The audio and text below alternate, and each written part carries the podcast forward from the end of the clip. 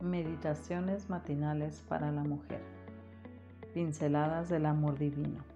De Erna Alvarado Poblete. Si subes la escalera como vieja, llegarás a la cima como joven. Las ancianas asimismo sean reverentes en su porte, maestras del bien que enseñan a las mujeres jóvenes. Revelación 95. La reflexión de hoy está inspirada en el proverbio que dice, si subes la escalera como vieja, llegarás a la cima como joven.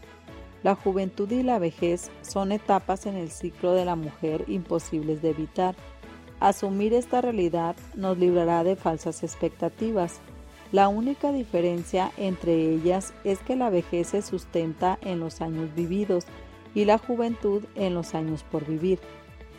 A menudo pensamos en la vejez como poco deseable, pero si las mujeres jóvenes se apropian del tesoro que las ancianas han acumulado en años, ascenderán la cuesta de la vida con paso seguro y certero.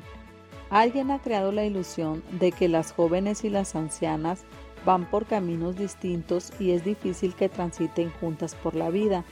La verdad es que hay un solo camino para la mujer, solo que las mujeres ancianas lo transitaron primero y las jóvenes vienen atrás.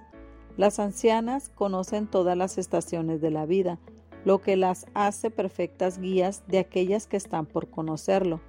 La joven prudente nunca desestimará el conocimiento vivencial de la mujer que ha sido niña, adolescente, joven y adulta y ha llegado finalmente a la cima.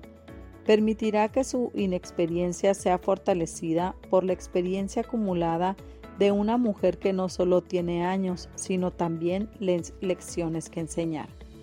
Por otro lado, la mujer sabia que acumula años no pondrá obstáculos en el transitar de las jóvenes, las guiará con delicadeza y ternura, será sensible y no juzgará con rudeza, arguyendo que en mis tiempos las cosas se hacían de otra manera. Jóvenes y ancianas pueden ser compañeras en el viaje de la vida, el camino es el mismo, solo cambia la manera de transitarlo. El final de la ruta es el reino de los cielos.